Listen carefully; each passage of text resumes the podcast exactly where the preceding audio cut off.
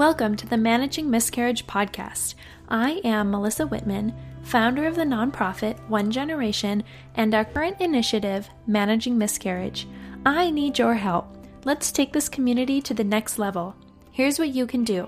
Number one, if you like this podcast, please hit pause and take a few seconds to rate it on iTunes.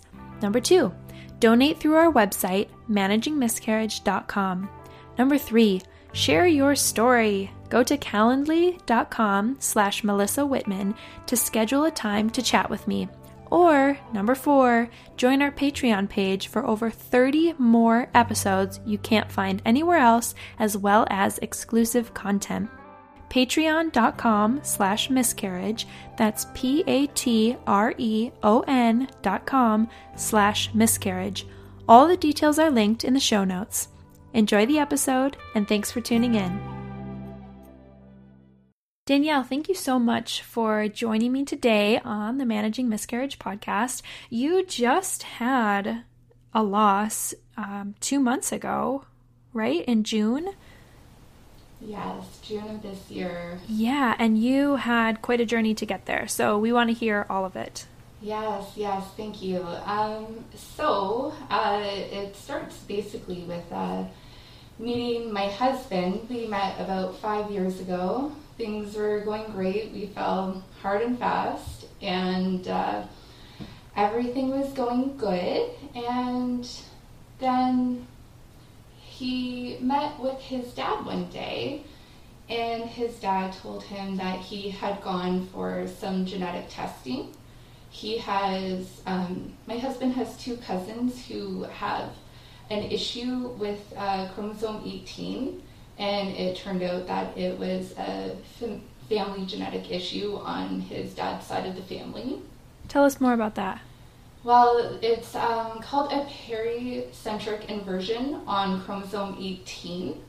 So it's um, it's not a very black and white kind of diagnosis. How um, it works if you are a carrier for it, um, there's about one in three chance of outcomes for potential babies. So potentially your baby will be a carrier, which as it turned out my husband was, and so is my father-in-law.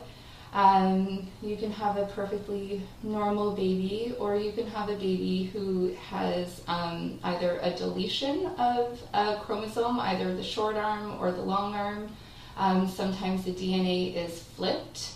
Um, it's very unpredictable until an embryo is created how that chromosome 18 will actually line up. So, okay.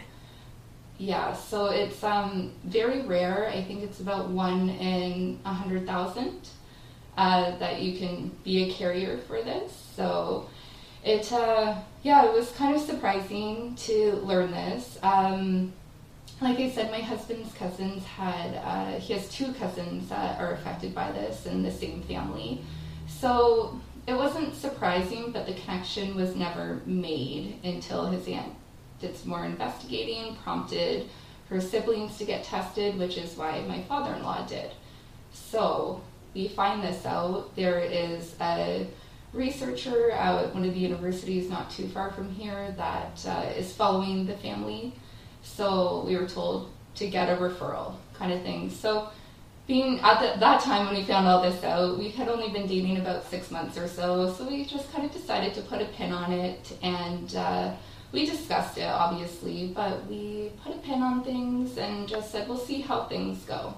So we ended up getting engaged. So at that time, we decided to reach out to the uh, the center so we could go for testing and meet with the genetic counselor. But it was about a year and a half wait at that time.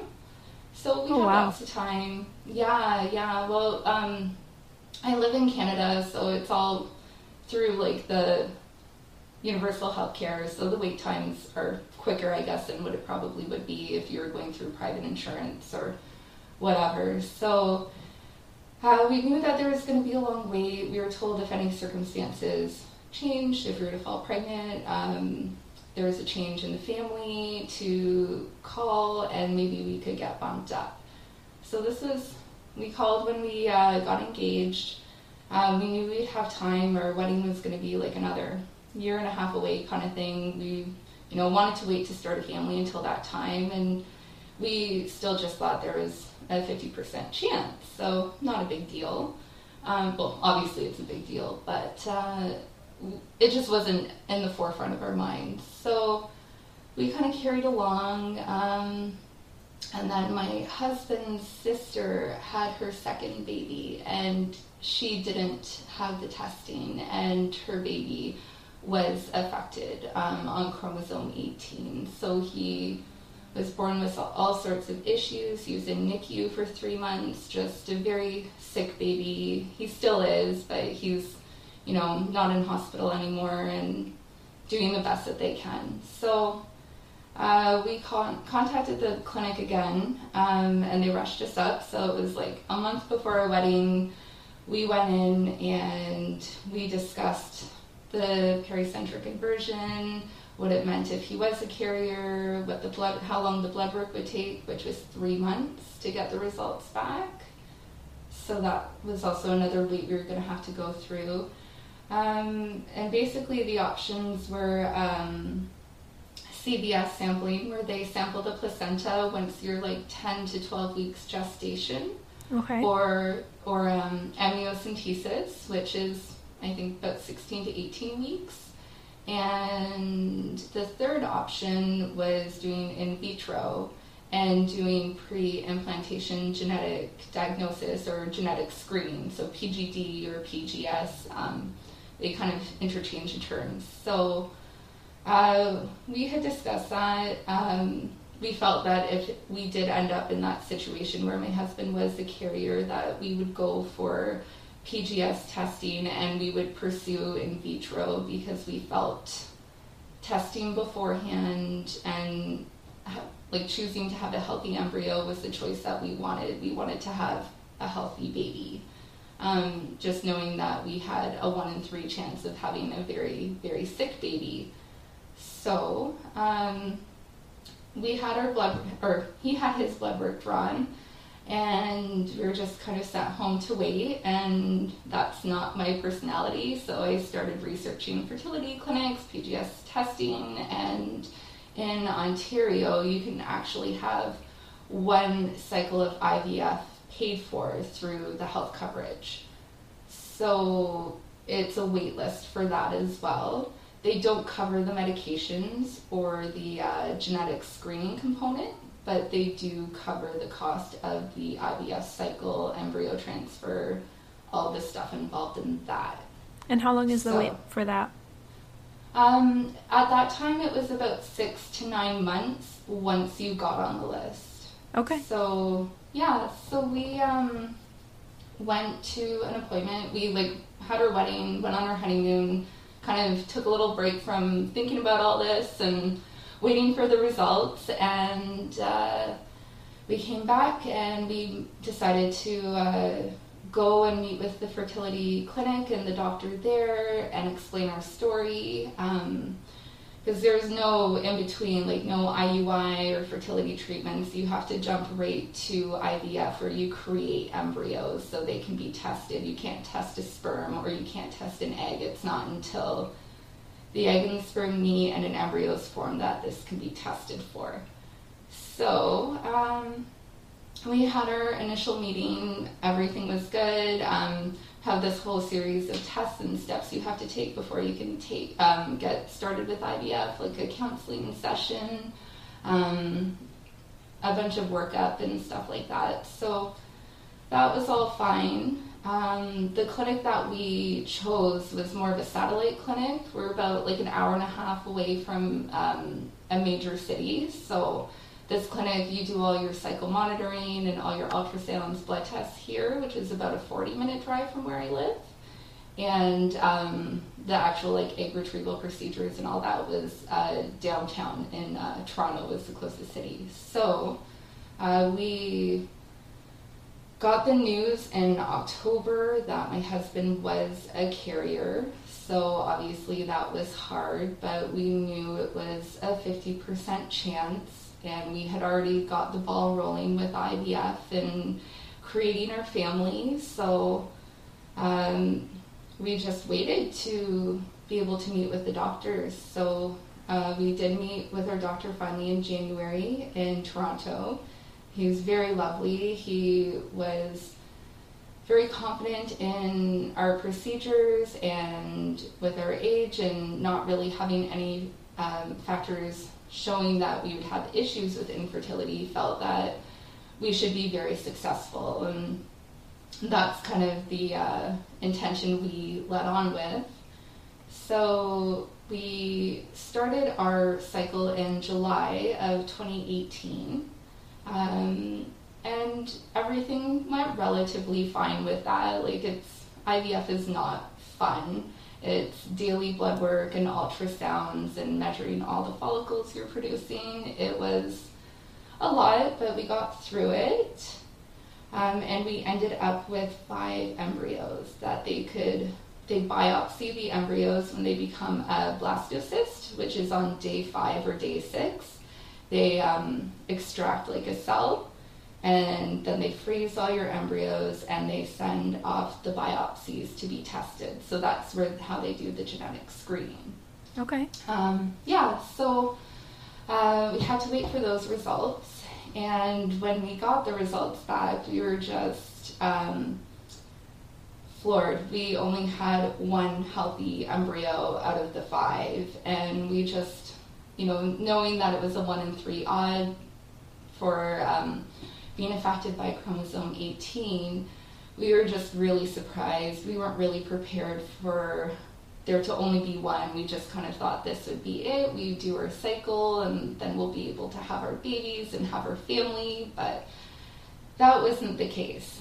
So, um, two of them were affected by chromosome 18, and then just IVF, how it goes, there tends to be more genetic misalignments, and the other two were related to that. So, uh, we had one healthy embryo, and I just, at that point, um, everything just flipped for me. I was like, wow, this isn't going to be like the easy kind of process I thought it was going to be. Um, we're most likely going to have to do this again in the future, and I need to get healthy. So I completely changed my diet. I lost like 25 pounds. I cut out all of like the toxins from my makeup and skincare. I just did everything. I started seeing a naturopath. Um, I started doing acupuncture. I just did everything I could to get my body as healthy as it could be to receive this embryo. Good for you. Yeah, wow. yeah. It was, uh, I just didn't want to look back if something did go wrong and have a regret and wish I would have done this differently or I would have done that differently. So um, we did the embryo transfer at the end of October. The embryo transfer process, it's about like my protocol is about six weeks from the time like I got my day one period to the time they transferred uh, the embryo in. So there's a lot. Um, with that process, you're on hormones to like support the pregnancy and just to make your uterus as habitable as possible for potential babies. So, unfortunately, that embryo transfer was negative and it did not take. Um, and after the embryo transfer, it's definitely referred to a lot online as the two week wait or the dreaded two week wait because you have this embryo put in you, you have to act and treat your body like you're pregnant, and you don't know if you will be or not. And I really was hoping that I would, and when we had our blood test, it was negative, and it was really hard. We um, that was kind of a loss all in itself. I was really excited, um, kind of mapping out what my pregnancy milestones would be and when my due date would be. So that was a bit of a grieving process in its own, but we uh, had already discussed what we would do if uh, that embryo transfer didn't work and we were going to go into another IVF cycle. So we went right into it. Um, uh, January we started. Um, I had to do a primer cycle that time, just taking some estrogen to prime myself for the, the hormones. And I started in the beginning of February for my second IVF cycle. And again, we only ended up with five embryos at the end of it. So I was very anxious. It felt like deja vu. Yeah. Yeah, I, I just couldn't believe it was the same number. But um, is it is that an average I, number? Um, it depends. Everybody's kind of different. Some people can have as much as 10 embryos, but if they don't um, do genetic testing, and most couples who are just reaching for IVF um, for, for related to infertility, typically I don't think they would be doing uh, the PGS. They would just be putting the embryos in, and if there is a couple of fails, then they might look at PGS. Okay. So, yeah. So um, for us, I thought five was a good number, and yeah, um, yeah, yeah. So uh, we got the results back, and this time we had two healthy embryos, one affected by chromosome 18, one affected by something else, and then a third that had no reading at all. So we have the option to retest that at some point in time. Um, oh, okay. Yeah, it was just a, a, a, happenstance kind of situation, but they would have too to. Two healthy. Two healthy. So okay. already I was just very relieved at this good. point in time. Yeah, it was a, it was it was good to know that you had the extra just in case because I knew very well that this next embryo transfer might not take. So um, we got the results back. You have to wait, or at least at my facility, um, they wait two period cycles before doing the embryo transfer um, just so the hormones can detox out of your body and get you better prepped to receive the embryo. So uh, we did our embryo transfer at the end of April, and I like had stocked up on Costco pregnancy tests and started testing like I think on day six post transfer, and it was negative. And then on the Friday, which was exactly one week after the embryo transfer, I had a very faint positive. So oh I was just gosh. so excited. It like it just felt like the world stopped for a few minutes. We had been praying and hoping for this moment for so long, and here it was. So, but of course, like you know, is it really positive? You know, you just kind of second guess. So the following day, like early, first morning P, did my um, uh, pregnancy test again. I got an even darker line, and then the next day got an even darker. So I was really happy, so thrilled.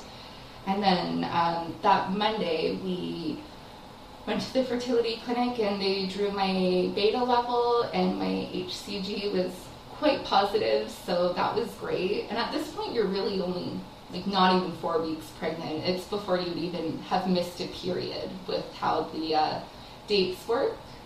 So it was very early. So um, and we knew that. So every 48 hours, I was going to the clinic and having my beta level redrawn, and it was they want to see it doubling. It was more than doubling. So we were feeling very excited, very optimistic. Um, the numbers were really high. So at this point, we um, of course, we had already told a lot of her family and um, close friends. They were well aware of our journey. So that weekend after was Mother's Day. So we told both of our moms on Mother's Day, kind of thing. And uh, we told them we had taken a picture of the pregnancy test. So it was a very special moment. It was very exciting. Very early, we warned everybody it was um, to be cautious, but we were all very excited and the numbers were looking good. So um, at this point, they kind of just were drawing my beta weekly and it was still going up. And then um, they said, okay, we're done doing the betas and you'll go for an ultrasound in two weeks. So I think they stopped drawing my betas. I was about six weeks pregnant and I was going for my eight week ultrasound. So we go for the ultrasound, and uh, it wasn't at the clinic. Um, I just went somewhere locally, and we go in. Um, the woman called me in. um, she wouldn't let my husband in with me, but she said, "Oh, we'll bring him back in." And I was like, "Oh, okay, this must be standard protocol kind of thing."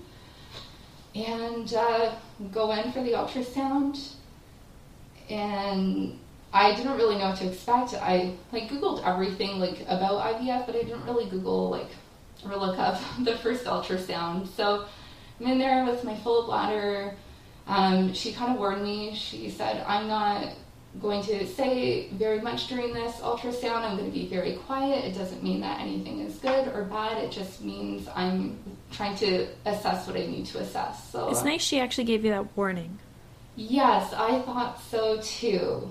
So I she did the first part. She was very much poker face. I went and emptied my bladder and went for the trans vag part and now at this point I'm starting to get worried because she's not showing me anything. She's not calling my husband in and then it's done and I'm like, um, aren't we aren't I supposed to be seeing the uh, heartbeat today or hearing the heartbeat?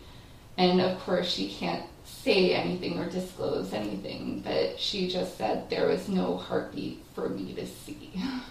Oh So- my gosh. I was just devastated. My whole world, like, just collapsed right there. And yeah, even just talking about it, um, like, I'm shaking because it was just such an unexpected thing. I was just thought this was going to be the day I was going to, like, meet my baby, right? Like, see that heartbeat. And Absolutely. yeah, so um, at this point, uh, she, I, I, I knew what it meant. Um, I knew that there should have been a heartbeat, especially trans.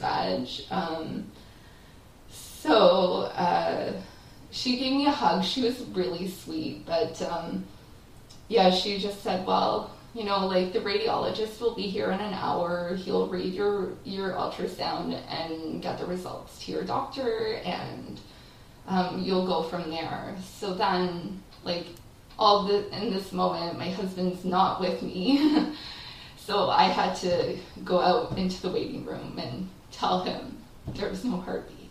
So Oh my gosh. They could have handled that a little better. so much better. Oh, I'm so sorry. Yeah, thank Oh. you. It was it was horrible. Like um Oh. thankfully there was nobody else in the waiting room. Oh my gosh, thank goodness. He saw me and I like he saw my face. I like ran out the door and I told him in the parking lot and we just yeah, it time just t- stood still for about like 5 minutes. We just held each other in the parking lot. We didn't know what to do. so um, after that, um, I contacted my clinic and primarily we email. So I had emailed them saying, hey, I had my ultrasound this morning. Um, they couldn't find a heartbeat. Um, they're going to be looking at it in about an hour or so. Like, please keep an eye out for the result. Like, let me know what's going on. And so they called me a couple hours later. And actually, so I don't even know why I did this. Like, I think I was just in so much shock and didn't know what to do. And it was right before my shift. Um, I, I went to work because I didn't know what else to do. Oh my gosh. So, yeah, I shouldn't have gone to work that day, um, retrospectively. But uh, yeah, I went to work that day. It was a long day, but I just, um, I'm a nurse and I didn't want to call like half an hour before my shift and not be there. so I, I, I just went in. Um, I got through my day. I came home and we just kind of, we cried like that whole night. It was, it was tough. um, so in the meantime, my clinic contacted me back and said um, they got the results, um, and in the ultrasound there was no fetal pole and there was no heartbeat, obviously, and they were suspecting a blighted ovum. But, uh, oh, but the your numbers kept going up. I know, like, high. I got to like over 9,000, um, Wow. like Yeah, so it was very strange, and I haven't actually officially been given a diagnosis if it was um, blighted ovum truly, but the sac was measuring at seven weeks and three days, and I was supposed to be eight weeks and three days the day of the ultrasound. So um, they just said they wanted to repeat it in 10 to 14 days, like kind of standard protocol, and we would go from there. So here I am waiting 10 to 14 days. It ended up being a 12 day wait until my next ultrasound.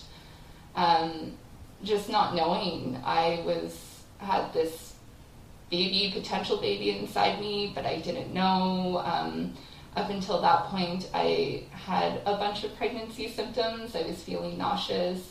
I was very fatigued. My breasts were really sore. And over that time, it started going away.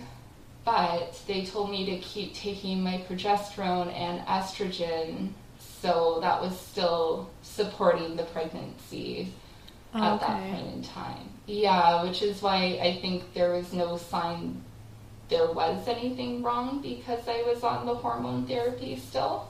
Yeah, I've seen that before. Mm-hmm. Yeah, yeah. So, um, in that time, we had already had an appointment to meet with uh, one of the OB doctors at the fertility clinic, um, just to kind of touch base and create our plan for graduating from the clinic, which uh, that appointment turned out not to be. And we went and we just, he knew the ultrasound and we discussed what our plan was uh, for passing the pregnancy. And at this point in time, I had been listening to your podcast quite religiously and hearing all these women sharing their stories about their experiences with passing naturally or misoprostol or DNC. And I didn't really want to have a DNC if I didn't have to. Um, I work actually in a recovery room, so I see a lot of women after having DNC procedures, and I just really didn't want to do that if I didn't have to, kind of thing. Yeah. So um, we talked about our options and we elected for the uh, misoprostol. And I'm like, okay.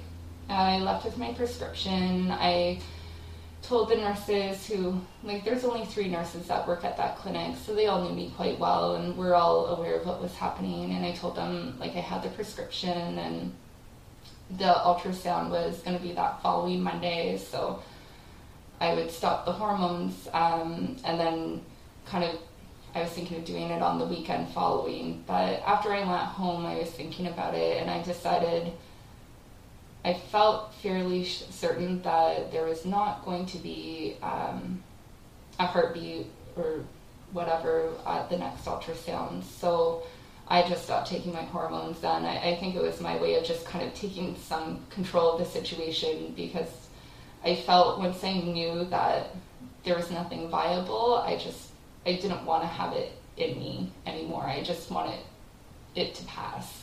Yeah, that makes sense. Yeah, so I left with the prescription. Um, you know, just waited a couple more days, and then we had the ultrasound, which confirmed that the pregnancy wasn't viable. That ultrasound obviously was a lot smoother, and I almost felt relieved because I was in this in between zone for about almost two weeks of not being sure if I was pregnant and holding on to like this glimmer of hope that maybe it was wrong.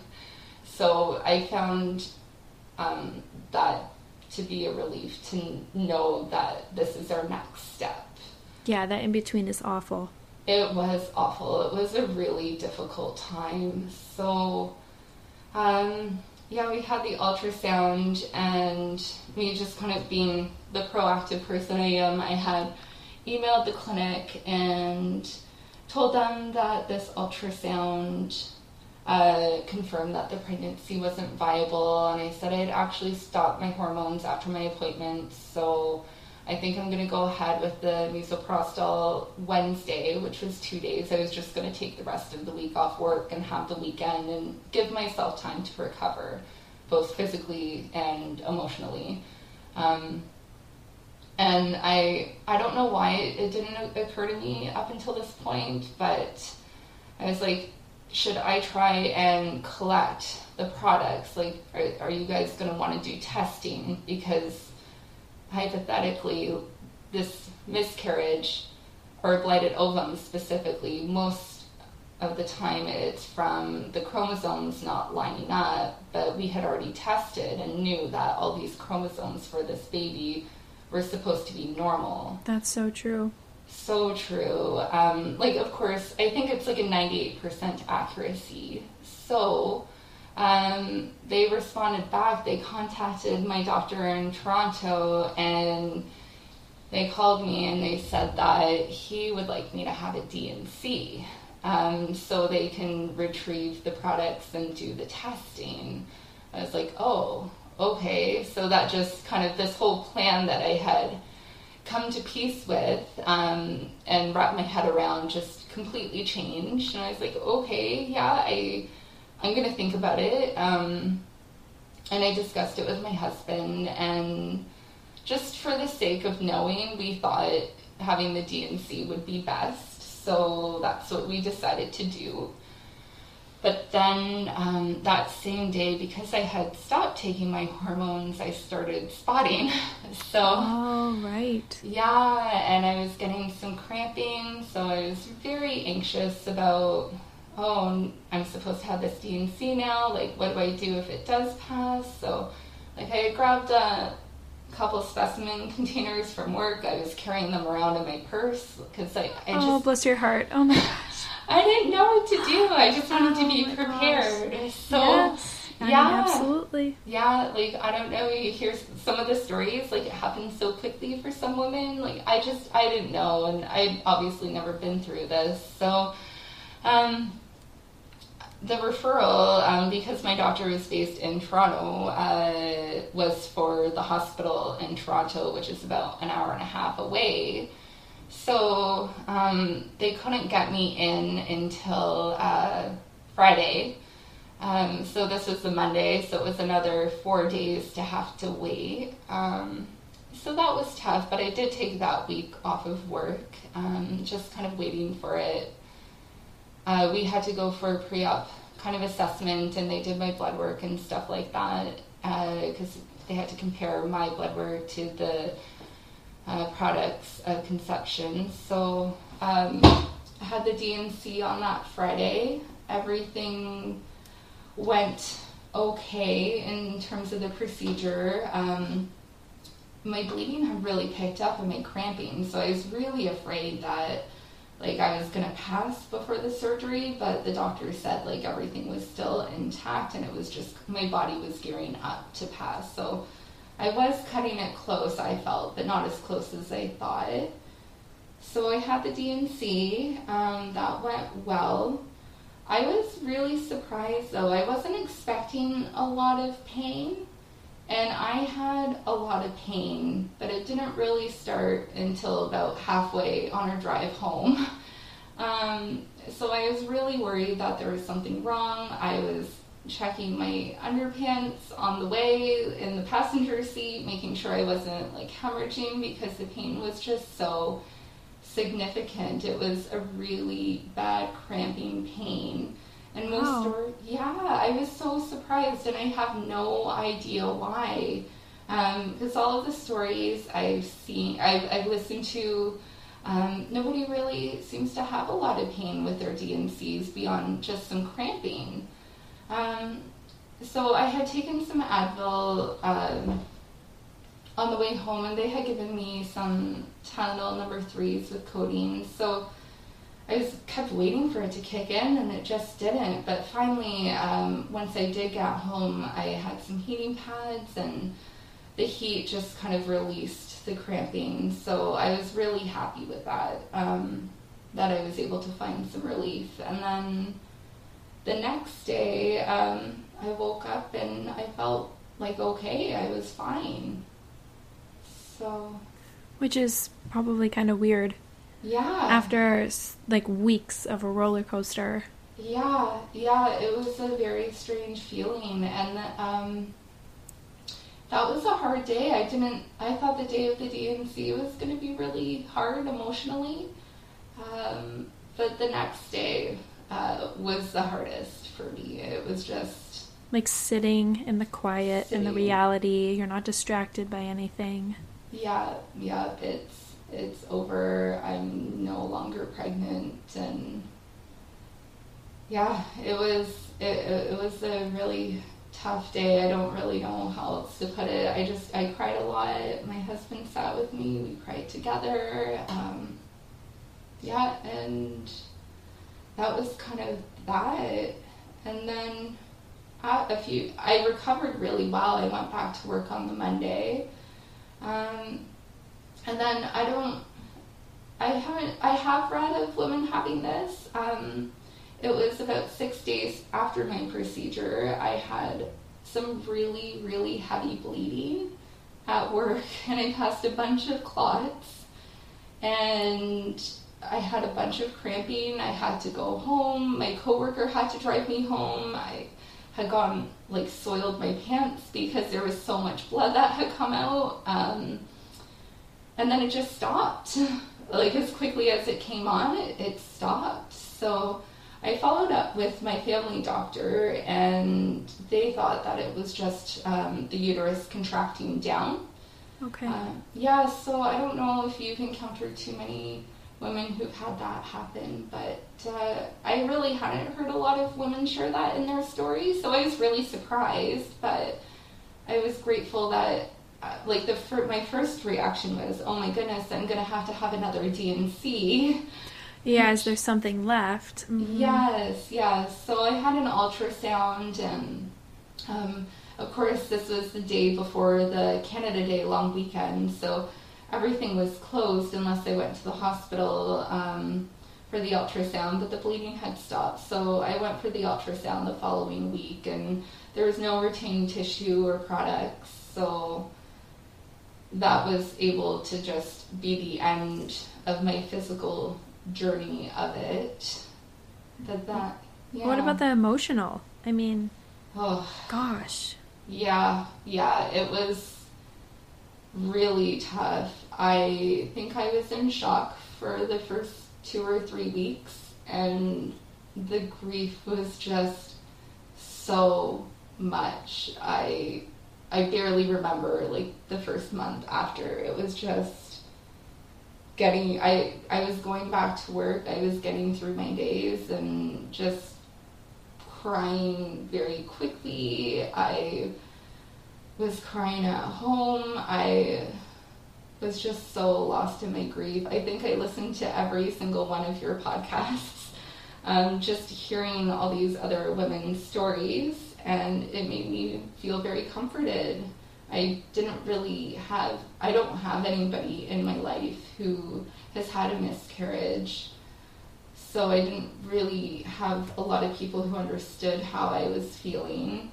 Um, people were really em- empathetic and supportive um, with the initial learning about the miscarriage, but then as time goes on, like their lives go on, and you're just kind of left there, like, but hey, I just had this major life altering thing happen to me like three or four weeks ago, and you're just acting like everything is okay. So I found that really difficult.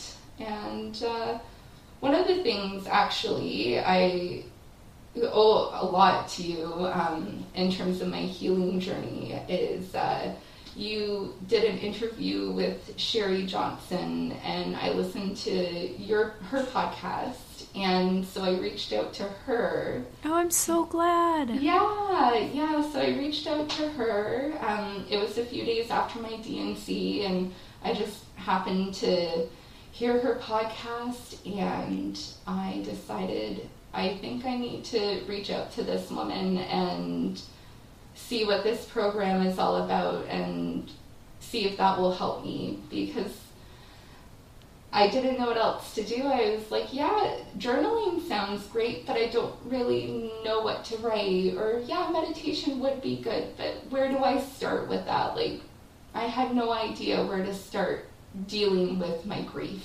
So I was just sitting in it.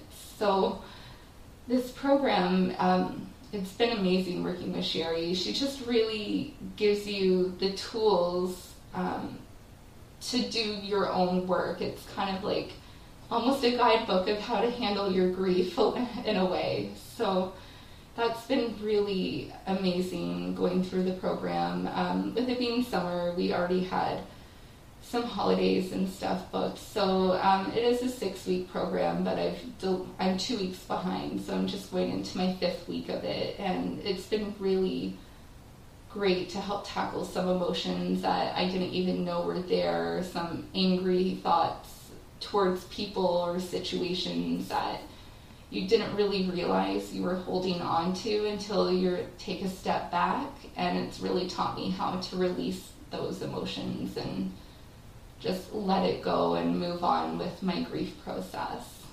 Danielle, that's so good. Yeah, yeah. I'm so proud of you for reaching out to her because that's hard too when you're sitting in grief to take that step and reach out. So, oh my yeah. gosh. Good. Yeah, yeah, it's been really great. Um, okay. Yeah, so that's been really helpful. And just um, in the last couple weeks, I actually decided it was time to seek out professional help and go and see a counselor. Um, Good. Yeah, a couple people said that right off the bat, and it wasn't that I felt that I didn't need it, but I just I wasn't ready. I just Yeah. I was just sitting in it, and that's where I wanted to stay. Well, and that's okay, you know, for you and for the people listening. Like, you can sit in it for a while because there is a lot to learn Yeah. in just allowing yourself to be. But it's also important to recognize the point, like you did, of okay, it's time to reach out to someone. Yeah, yeah, of course. And of course, I had my husband, and he's been so amazing through this whole process. And he, he's obviously dealing with his own grief with everything, but he has just been my rock through this whole situation. And I'm, I, I'm very blessed to have him. That's wonderful. Yeah. Yeah, it's hard. It's hard for the the partner for sure. Yeah. I'm curious uh, in what you've done so far with Sheri Johnson. Is there anything for the partner? Um, not so far, but this week, um, like week five, it's a lot about reconnecting with your partner. Oh, that's great. Um, yeah. Yeah, like um, mentally, physically, emotionally, uh, that kind of um, is the theme of the week. And uh, she Awesome. pairs the program with essential oils, and the essential Love oil. that. It's yeah, it's been so great. Um, the essential oil this week is called Passion, so it's very uh, very suitable. So Yeah, good. yeah, yeah, yeah. Anything else that you want to share with us today? Yeah, um, yeah, I guess uh, I just kind of got sidetracked after um, talking about the D&C experience. So, oh yeah, um, we got all yeah. off on how awesome Yeah. you're doing with this program. Yeah. So let's get back to that. Yeah, so we um, had a follow up uh, middle of July with our uh, primary doctor and went over the results of the products of conception. Uh, we were able to learn the gender of the baby, which we had talked about, and I wanted to know because I felt it would really help just kind of bring a life to that little baby that I lost and help to memorialize a little bit better. So everything was okay genetically speaking with our little baby, and um, my Did that make it easier or harder? A little harder. Um, initially, it was harder knowing that it would have been a healthy baby and learning the gender because it wasn't.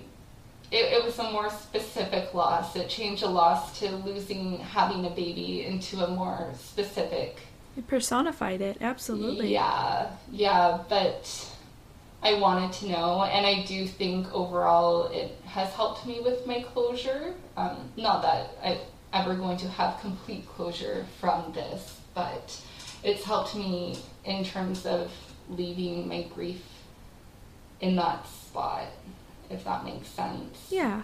Yeah, so um, the other part I was quite worried about too, going up for my follow up, was okay, I've there's no specific reason to ever suspect, like how we've been led on. There's no reason to believe that there was anything wrong and that we couldn't conceive. So why have I now had a failed embryo transfer and a miscarriage with two healthy embryos? So I was very um, wanted to push for like blood work and workup as if I've had multiple losses. And so we go into the appointment, and my doctor, he's just so great. I can't say enough good things about him. He was just so empathetic and really acknowledged our loss, and uh, he felt he really felt for us. And he, before I even had to kind of push for anything, he's like, So I think we need to start looking for there being a potential cause for why this happened. I think we need to treat you like you've had multiple losses. I want to do like all this testing, the immune testing, um, the clotting factor testing, all of that, and do a sono histogram again, check for scarring. So he is right where I wanted him to be. So that was really great. So right now we're just in the midst of doing the testing. Um, we're looking into um, retesting that other embryo so we can make a decision in the future. But uh, yeah, it's very different. It's not just, hey, we get to, you know, have sex and try again and have another like shot and have a baby. We only have like one or two chances left at having a baby. So. And do you need to be really careful not to get pregnant naturally? Yes. Yes. We I mean, that has to be kind of stressful too. Like, yeah. oh, we want a baby, but careful. Yeah, yeah, and it has been that way, um, like ever since we found out, and even as soon as we knew the potential, it's always been. We're very careful with birth control because we have to be. Yeah, it it changes. It's such an interesting dynamic. Yeah, mm-hmm. it's a very different dynamic for sure. Because most people I've interviewed going through IVF, like you know, sometimes they do get pregnant naturally in between or something, and that's that's exciting. That's good. Yeah, but they get those little miracles. Yeah, but this is certainly unique. Yes, it is. So, yeah, there's really any answers from the test thus far. No, not so far. I actually had my sonohistogram this week and everything was fine and there was no scarring from the D&C, so I'm very relieved to hear that. Mm-hmm. And um, I'll get my blood test results next month, but so far uh, we're just kind of in another uh, season of waiting until we, um, like, I, I'm obviously not ready to try again. I'm not in a place emotionally to fathom going through either another embryo transfer failing or going through another miscarriage. Like I, I know I need to take some more time and really give myself time to still recover yes. and grieve. Yeah. Yes. Mm-hmm. What else? Um, yeah, I, I don't think I have much else. Um, I just really loved being like knowing that you had this resource out here because and I feel this is brought up on every podcast I listen to. There just really isn't a lot of support out there. I was looking for like physical groups I could go to. There's nothing like that. Um, so it's just really great what you're doing and uh, giving women a space to share their story and to feel some sort of camaraderie with these other women who have gone through this, such a horrible thing um, and just bring people together in that way. It's really amazing that you do this. And you brought me to Sheri, and that's really amazing that you were able to do that. That has helped my grief journey so much, and I'm so grateful to both of you. Um, yeah. That's wonderful. Thank you so much for your time today and for Yeah, you, sharing your story so openly. Thank you. I appreciate it. And thank you so much for having me and letting me share my story. Hey, you, stay connected.